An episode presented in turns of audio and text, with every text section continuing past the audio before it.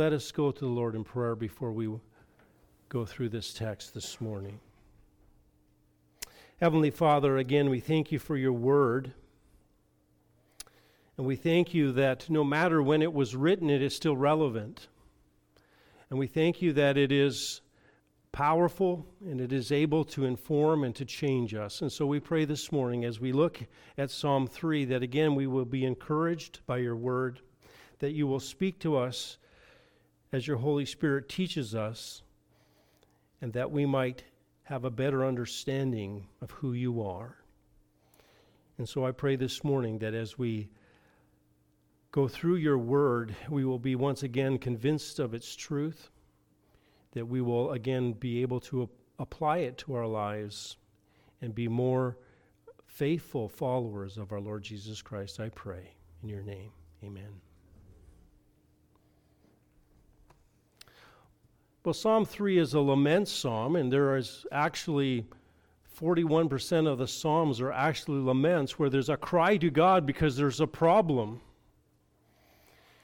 And so David here is now crying out to God because he has a problem. Things are difficult. And in many ways, this psalm is a psalm that is very applicable for us. Because all of us, like David, face trials. All of us face troubles. And in fact, as the world continues to spin out of control, and as problems get worse, we could say that this is even more applicable to date for us. And whether our struggles are from outside, from those who would persecute us, whether those are those who would tell us that what we believe and what we do is wrong, to our own personal struggles within our own families, within our own hearts, this is applicable. And we could say, in some sense, this is a psalm about what happens when the world is falling apart, when your world is falling apart and you're struggling and things are difficult. And David will answer that question very, very strongly, and he will say, as is some of your titles, trust in God. Trust in God. In other words, when you are in trouble, this is what you must do. You must trust into God, and you must look to Him. And then all of your troubles and all of your trials and all of your situations will take care of themselves. And so this morning we will walk through this text. It breaks up into three nice couplets here. Verses 1 and 2, 3 and 4, 5 and 6, 7 and 8. And we will see David's journey through trials and troubles and how he relies on the Lord and he keeps his trust in Him. And we will learn from David how we should react and behave in those times when trials and troubles, when there's a testing of our faith. That we will have confidence, trust, and faith in God. And so this morning, if you look at this, and in the Hebrew text, these things are written right into the text. For us, they're put before the verse, but it starts here with a psalm of David when he fled from Absalom, his son. And so there is a background to this psalm that will help us understand David's predicament and his trouble, that will help us see the depth of it, and will ultimately show us how we should respond when we are in dire straits. Now, as we come here, we recognize that Absalom was David's son. Now, Absalom was actually David's third son. And Absalom here is now in the midst of trying to overthrow his father. Absalom in 2 Samuel is seen to come upon the scene in chapter 3 where he is born as the third son of David. He was a son that David loved. He had affection for him. And he is described in this chapter 14. Now all Israel was one was no one as handsome as Absalom, so highly praised from the sole of his foot to the crown of his head. There was no defect in him. When he cut the hair of his head, and it was at the end of every year that he cut it, for it was heavy on him, so he cut it. He weighed the hair of his head at 200 shekels by the king's weight. I don't know when's the last time you measured your hair when you got it cut. But here was a man that is described as handsome. We know he's handsome, and he's got a wonderful head of hair. But you'll notice, as Matthew Henry would point out, that there's something missing about Absalom here that's not said. There's nothing said about what? His wisdom. He's just handsome and has a lot of hair. Right? Handsome and a lot of hair. But there's nothing about his wisdom. Now, Absalom, if you recall, was the one who wanted to avenge his sister who was raped. And so he wants to avenge it, and partly because his father refused to do anything about it. David knew what had taken place, but David did nothing. And so Absalom rose up, and he decided that he would take care of this situation. And so he took the sons of David, and he went over there, and he murdered those who had dealt with their sister so badly and killed them.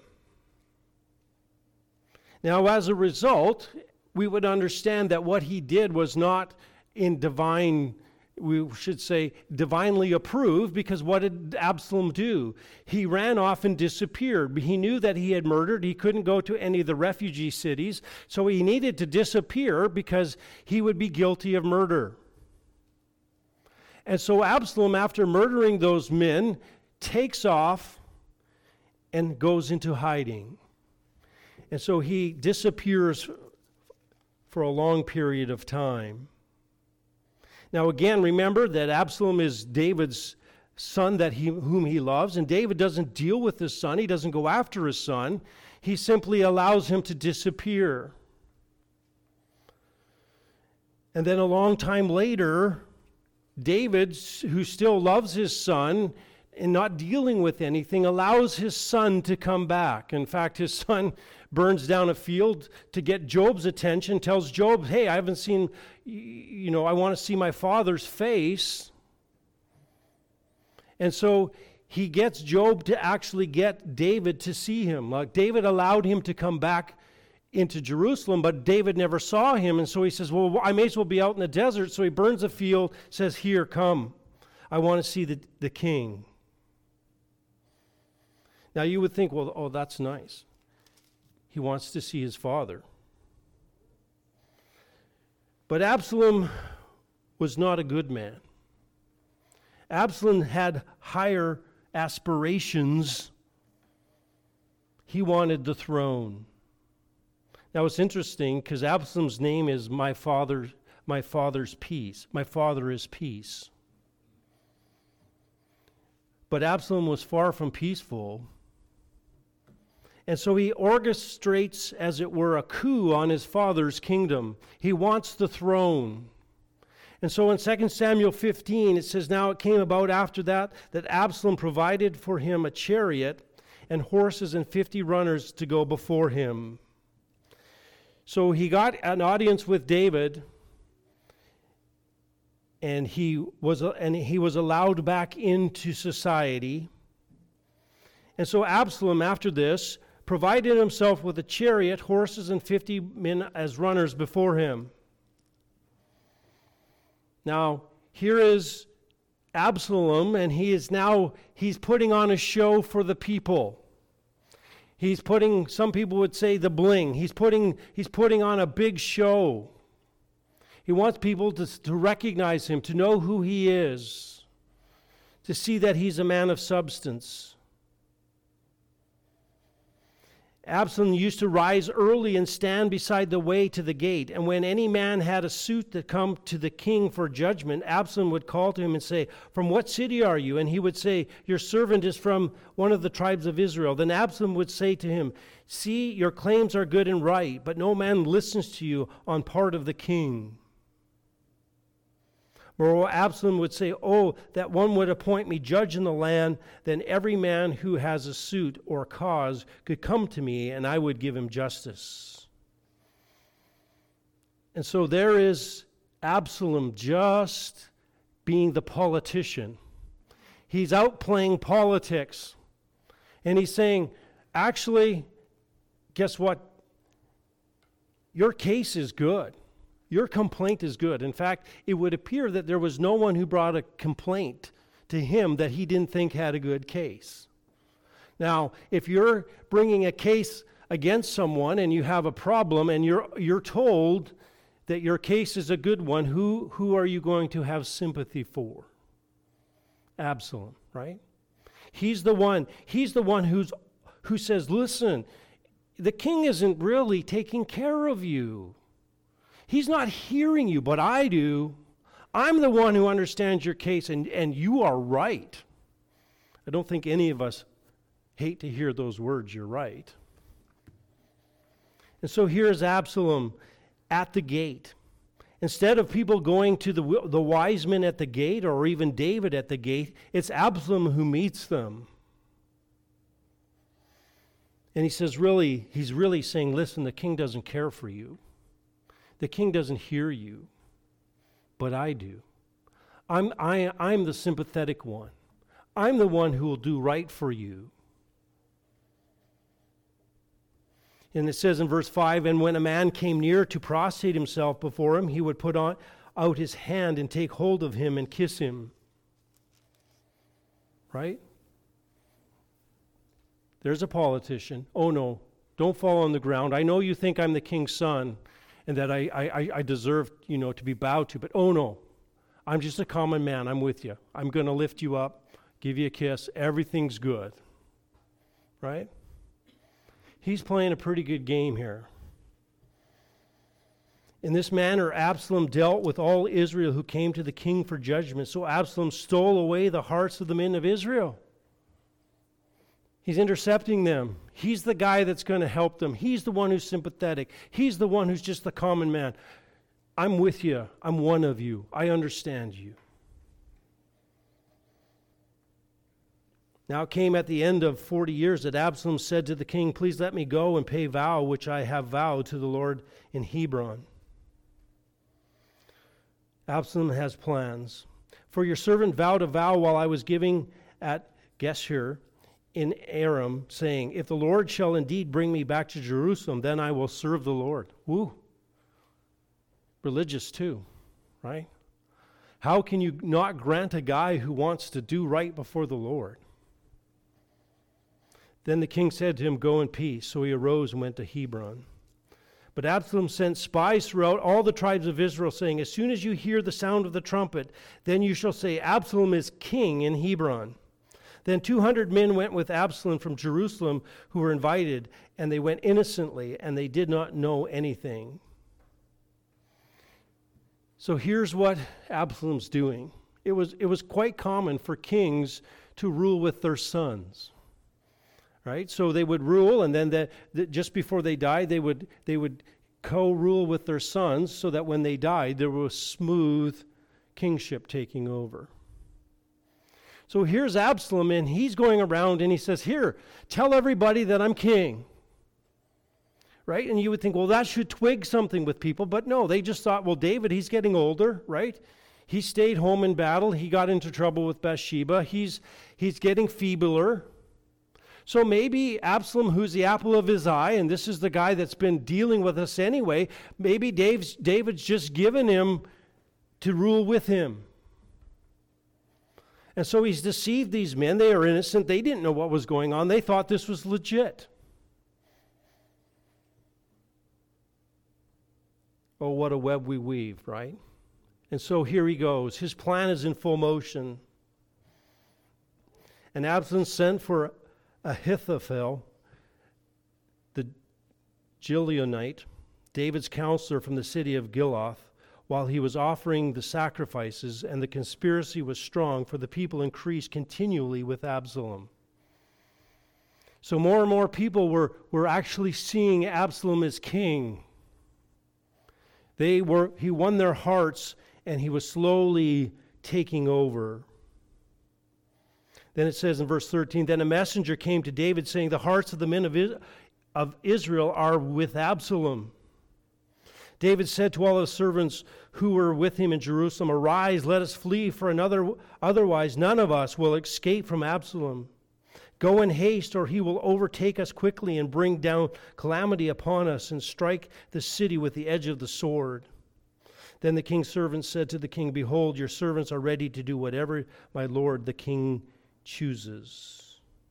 So the king went out and all his household with him, but the king left 10 concubines to keep the house. Then the king went out with all the people with him, and they stopped at the last house. Now all of his servants passed on beside him, all of the 600, and then it says 600 men who had come with him from Gath passed before the king. So here is the king of Israel, and he's really reduced to a few servants and 600 men. Some of them mighty, some of them old. And David now flees because Absalom is now after him. He's going to strike him with the sword. There is rebellion in the land. There is a coup, and he wants to take over to be king. Instead of waiting for David's death, he is now after David, and David is now forced to flee.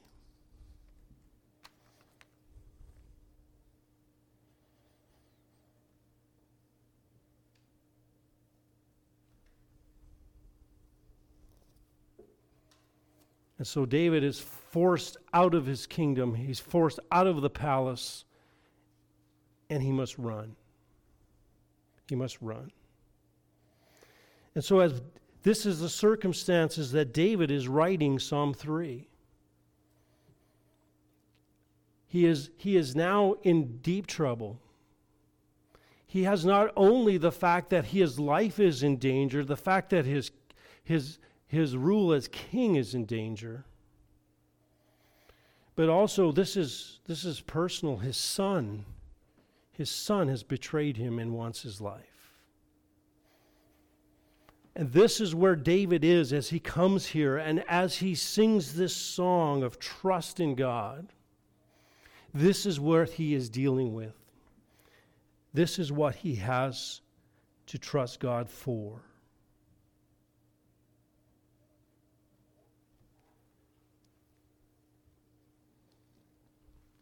But just like David,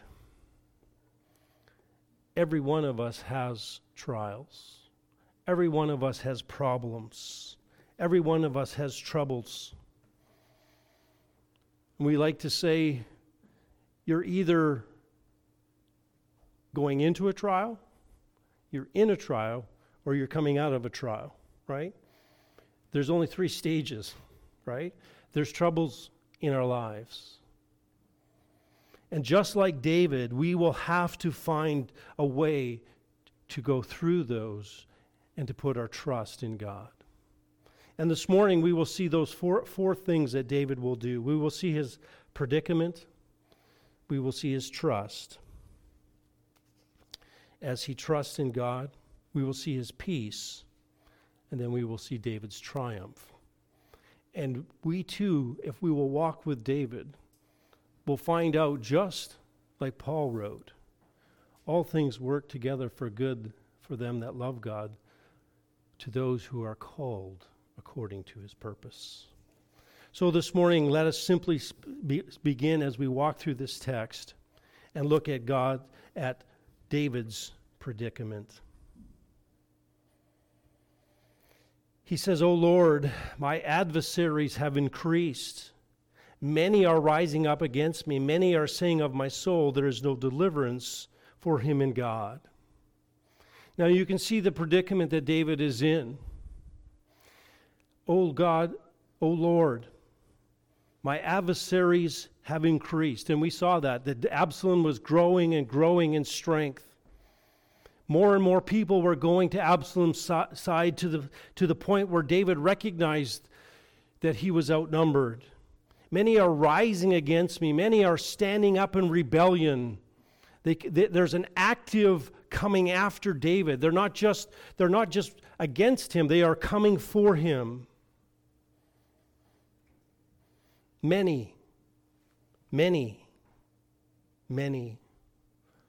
Right? Many are rising. Many are saying, my adversaries have increased. The same word, many.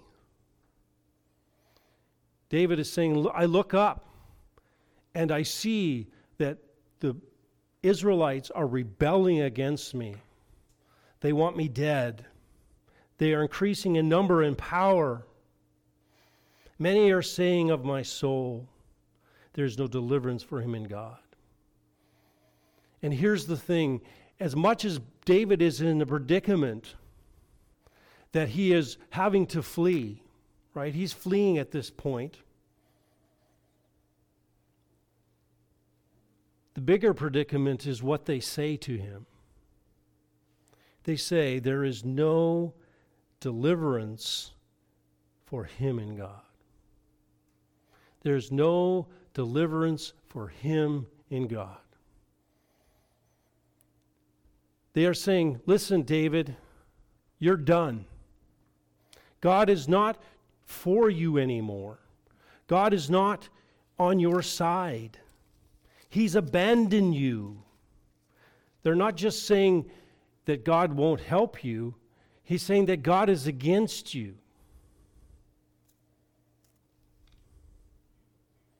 It's interesting because when you look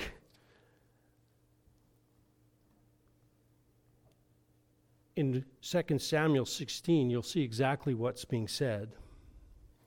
First, 2 Samuel 16. When King David came, verse 5, came to Bahurim, behold, there came out of there a man of the family of the house of Saul, whose name was Shimei, the son of Jerah. He came out cursing continually. As he came, he threw stones at David and all the servants of David, King David, and all the people and all of the mighty men were at his right hand and at his left. Thus Shimei said, when he cursed, get out, you man of bloodshed and worthless fellow. The Lord has returned upon you all the bloodshed of the house of Saul, in whose place you have reigned, and the Lord has given the kingdom into the hand of your son Absalom, and behold, you are taken in your own evil, for you are a man of bloodshed. Right? You deserve this, David. God has abandoned you. He's actually against you. It's not just that God can't save you from us. God is on our side. That's similar to what Abishai said to the king when he talked with Absalom. And Absalom said, what the Lord has set forth and what Israel has decided, I will not go against. In other words, Ahithophel had actually decided that God had abandoned David too. And so he says, listen, God is against you, David. God can't save you, not because he's not capable, because he won't. He's abandoned you. Now the temptation here and the predicament for David mostly is this. Do I abandon my trust in God at this point? Do I abandon my trust in God? Because he said, he's the one who made me king. He's the one who made the covenant with me. He's the one who appointed me as the anointed king of Israel. Do I actually believe this? Do I actually believe this? Now, some of you might say, well, he's getting what he deserved. After all, back in 1 Samuel chapter 12, Nathan said this, why have you despised the word of the Lord, doing evil in his sight? You have struck down Uriah the Hittite with the sword, have taken his wife to be your wife, and killed him with the sword of the sons of Ammon. Now therefore the sword shall never depart from your house, because you have despised me and have taken the wife of Uriah the Hittite to be your wife. Thus saith the Lord, behold, I will raise up evil against you from your own household. I will even take your wives before your eyes and give them to your companion, and he will lie with your wives in broad daylight. Indeed, you did it secretly, but I will do this thing before all Israel and under the sun. And there could be the call here to say, yeah, God has abandoned David. He's getting what he deserves. And there can be for us that same idea. We get under trials, we get under stress, things are falling apart, and we are tempted to lose our trust in God, and we start to say, God has abandoned me. God has left me. It's not that God is incapable of helping me. He just doesn't want to. And there can be a chance where our faith is under attack and we start to doubt God, and we start to doubt his goodness, and we start to doubt who he is. And we think there's no hope. And this was what David's predicament was. Do I trust God, or do I listen to those voices that say, God can't save you? God can't help you. And there are times in our lives where we get into trouble, where we get into trials, we get into difficult situations, and our temptation is to say, the Lord can't help me. The Lord can't help me.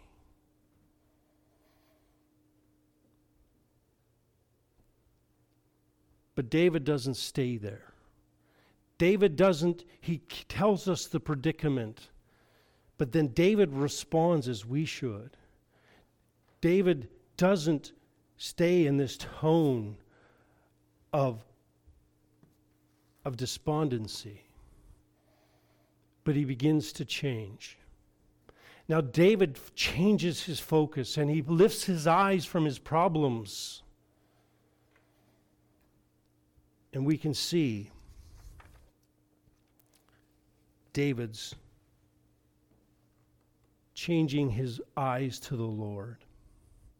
And so he says he goes from his predicament to his trust. Listen to this. But you, O Lord, are a shield about me, my glory, the one who lifts my head. I was crying to the Lord with my voice, and he answered me from the holy mountain. You see David?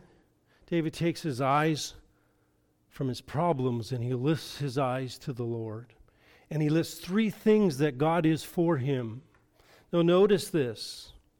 He says this, but you. Do you see that? But you. It never starts with but I. It's not in your resources, it's not in your abilities, it's not in your intelligence, it's not in your control. But he turns his eyes, but you, O Lord. This is where he puts his faith. This is where he puts his trust. You, Yahweh, the covenant-keeping God, you are a shield about me. And so David says, actually, I'm going to plant my trust in the character of who God is. I'm going to see who he is, and I will put my trust there. He says, you are a shield about me. Now, there's two types of shields that they use. There was the full body shield that we would use if we were attacking a city, or we were a long ways off, that we could protect ourselves from spears being thrown or from bows and arrows. There was a small shield that was used in hand-to-hand combat that often was held close to protect the body and to fend off blows. Now, David may have been looking back at Genesis, where Abraham said that God said that he was Abraham's shield. But more than likely, you can see in this picture of battle that he's talking here, that he's thinking of a shield. And he says, you are a shield. He says, about me. Now, this is a strong word. It's actually around me.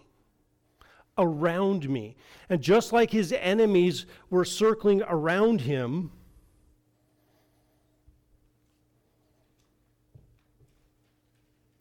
and coming against him, he says this: God is my shield. He is my protection. He is the one who keeps me from the slings of the arrows, and he is completely around me. It's like he is the force field around me. He is the hedge of protection around me. He's the one who will protect me. He is the one who will keep me. And so David's comes back to the recognition of who God is. He is the protector. He is the shield that will keep him. As Psalm says, my shield is with God, who saves the upright in heart.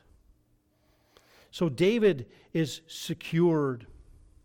He is humiliated, but secure. He is seemingly in a vulnerable place, but he is surrounded by God's protection. God is his protector.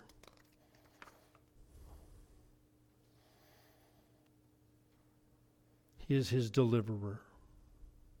And so David remembers who God is, and he remembers that God is his protector and his shield. He is the one who set him up as king, and he is the one who has surrounded him with his protection. And then he says, my glory. Now, we think of the word glory and we think of radiance. But the Hebrew word here for glory has the idea of weight. The idea of weight. And he's saying, God is my significance. In other words, this is what gives me significance and importance. It's not that I'm the king of Israel. It's not that I have a crown.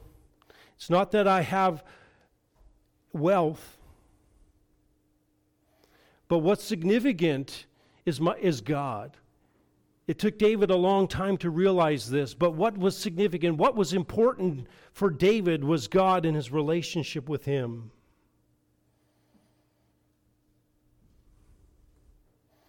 So David says, God is my glory, not the restoration of my kingdom, not the restoration of my crown, none of those things. What gives me importance, what gives me glory, what is my glory, is that I know the true and living God. Then he says this: the one who lifts up my head, the one who lifts up my head. In other words, David says the idea of lifting up the head is restoration. And he says, he's the one who restores me. He's the one who will restore me to my rightful place.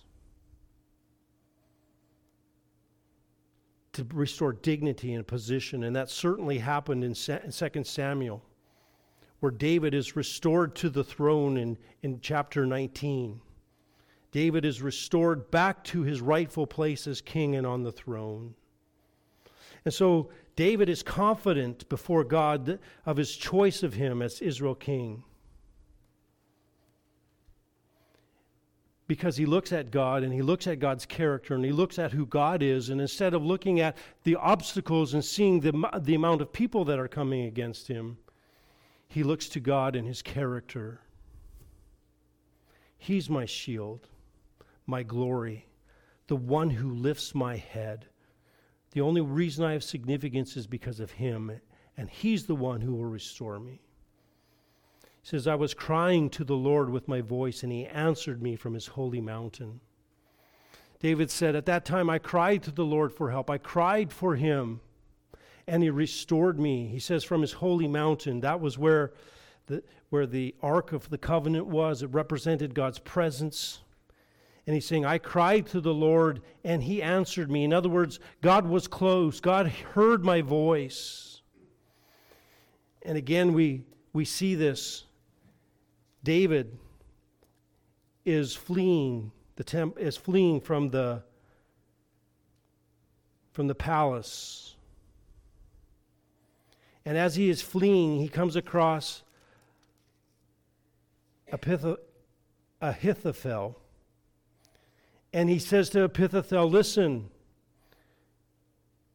Go give advice to Absalom, but make it bad advice. Give your advice, what shall we do? And so he goes, and David prays to the Lord that the Lord will help him. David said, O Lord, I pray, make the counsel of Ahithophel foolishness. 15 verse 31. And so he's praying that God will make his counsel foolishness. Well, God in his way answers his way, because it turns out that Ahithophel gives good advice to Absalom. But God in his way makes it so Absalom won't listen to it. And so David's prayer is answered. They were going to go after David. They knew where he was sleeping. And they said, go get him. And he said, well, no, David's too smart for that. And so he prayed to God that he would make that advice bad. And guess what? That advice ended up not being listened to. And so God answered his prayer. It's interesting that he's actually on the Mount of Olives here when he meets him. He's on the Mount of Olives. He's on Mount Zion. And that's exactly where God heard him. He answered that prayer from Mount Zion.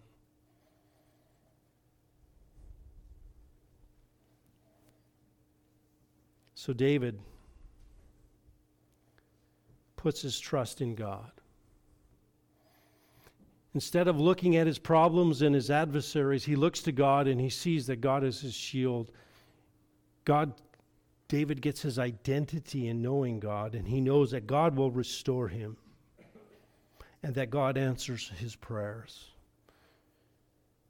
This is where we need to go. When troubles come and trials come, we need to take our eyes off our problems and place them on him, because the trials and the troubles look so large until we look to who God is. And when we look at his character and we look at who he is and who he promises to be, then our problems go away. Now again, he says Zelah here. We don't really know what that means. Some people think it's a musical interlude.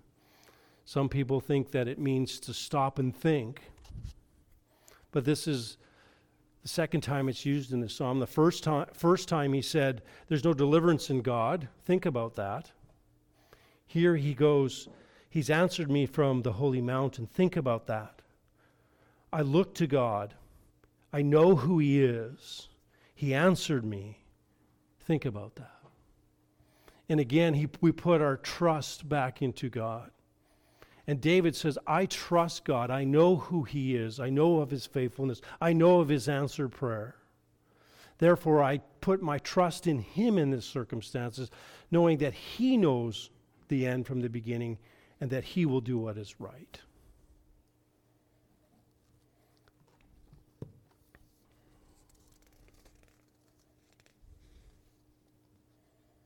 Well, we've seen his predicament, David's predicament. We've seen David's trust.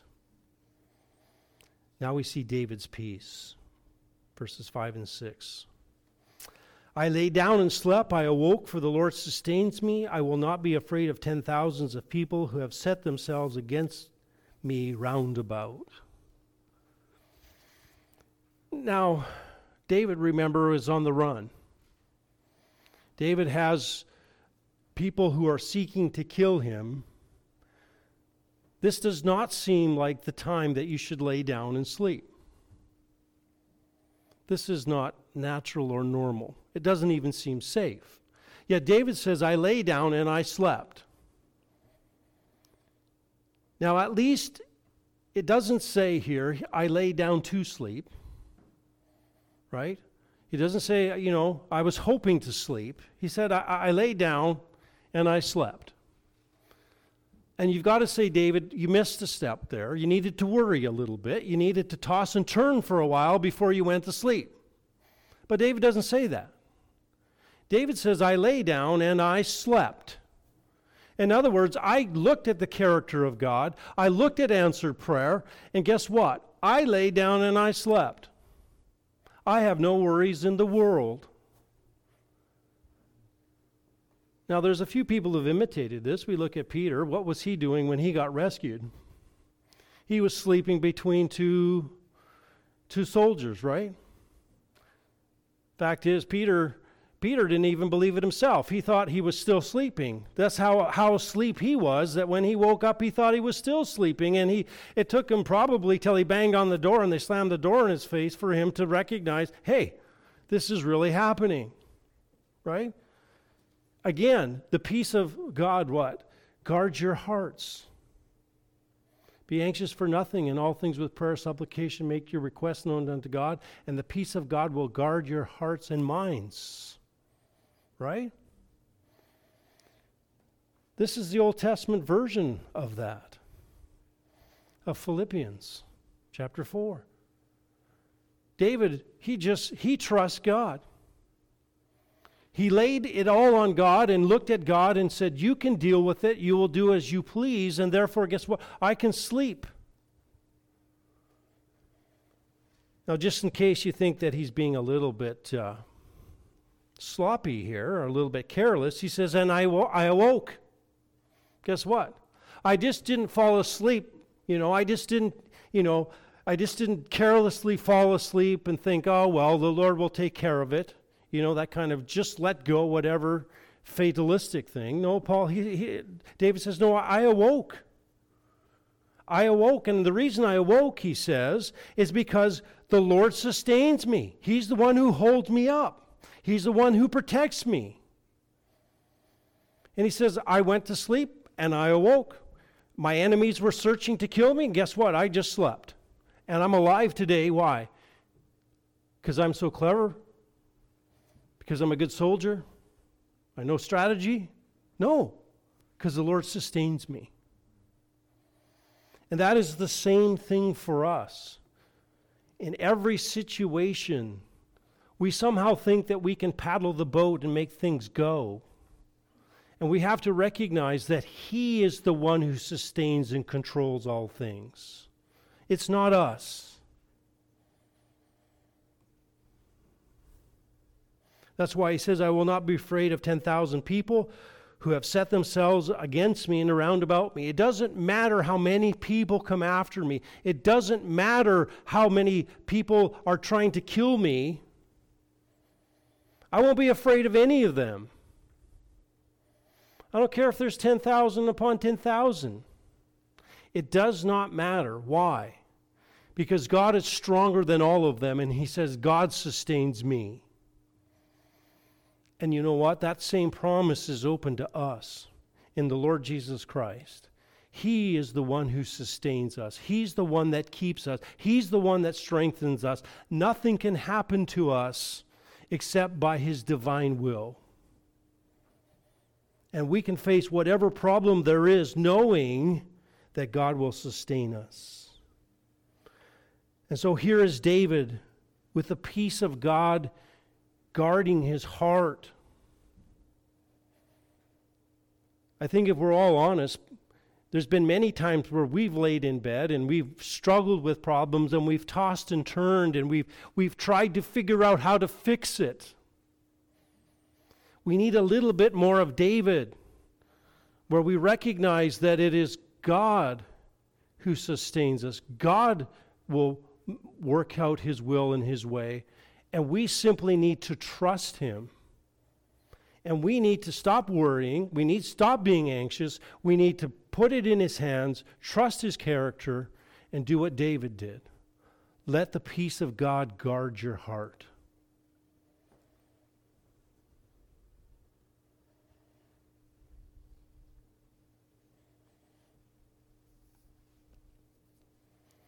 So David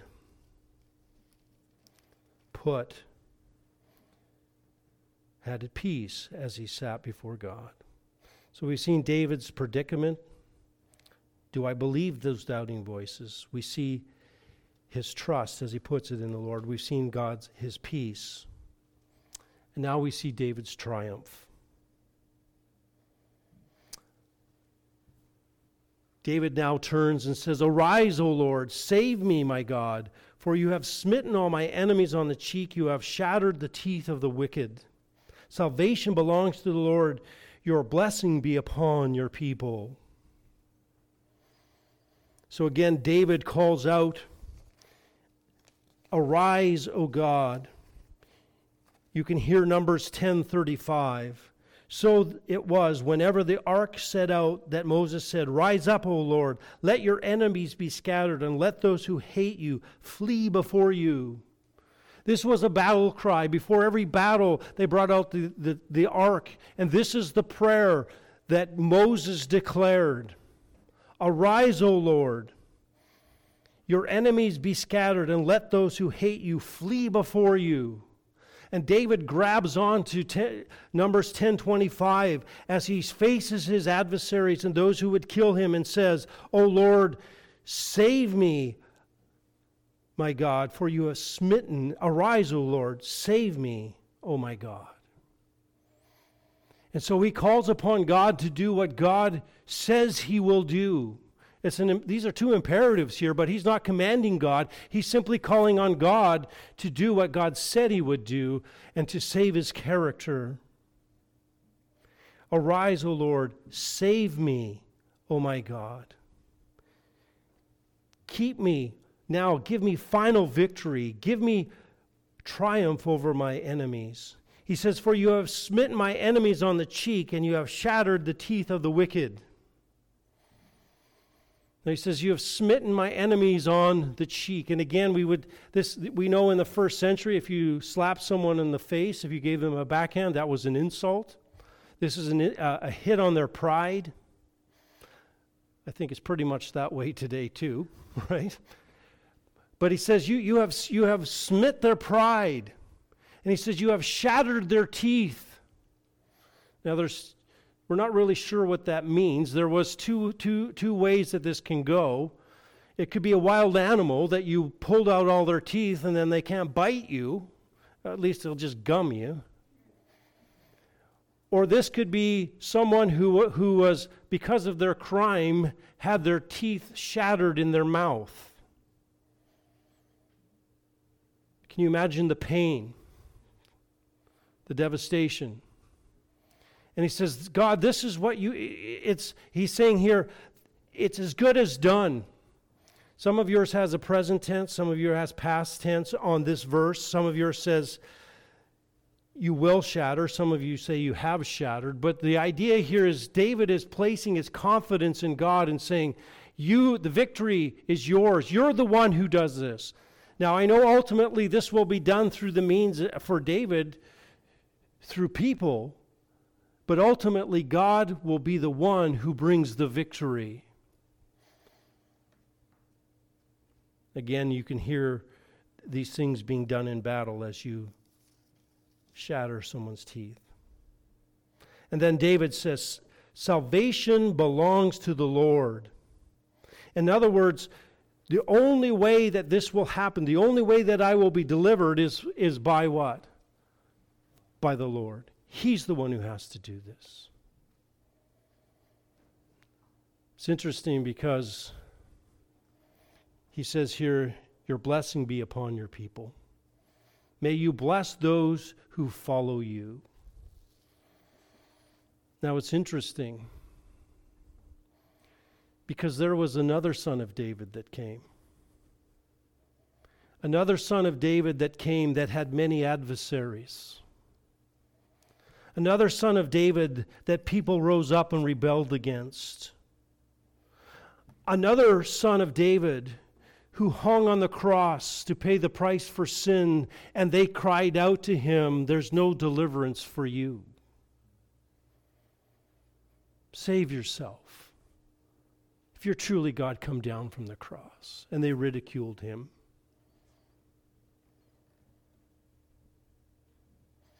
But there was, and this son too trusted, put his trust in God, who laid down in submission to his father and trusted.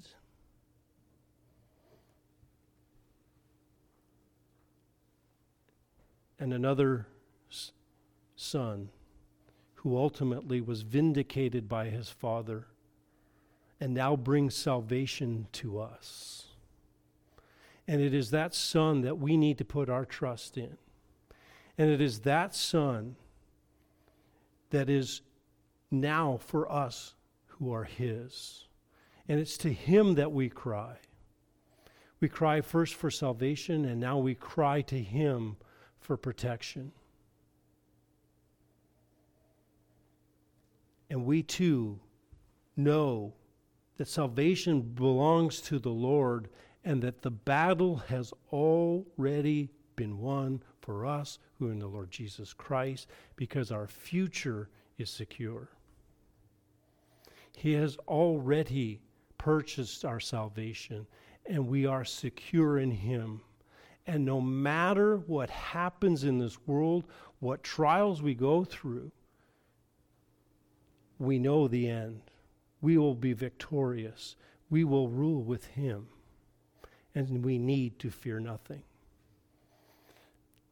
This doesn't mean that God's going to fix all of your problems.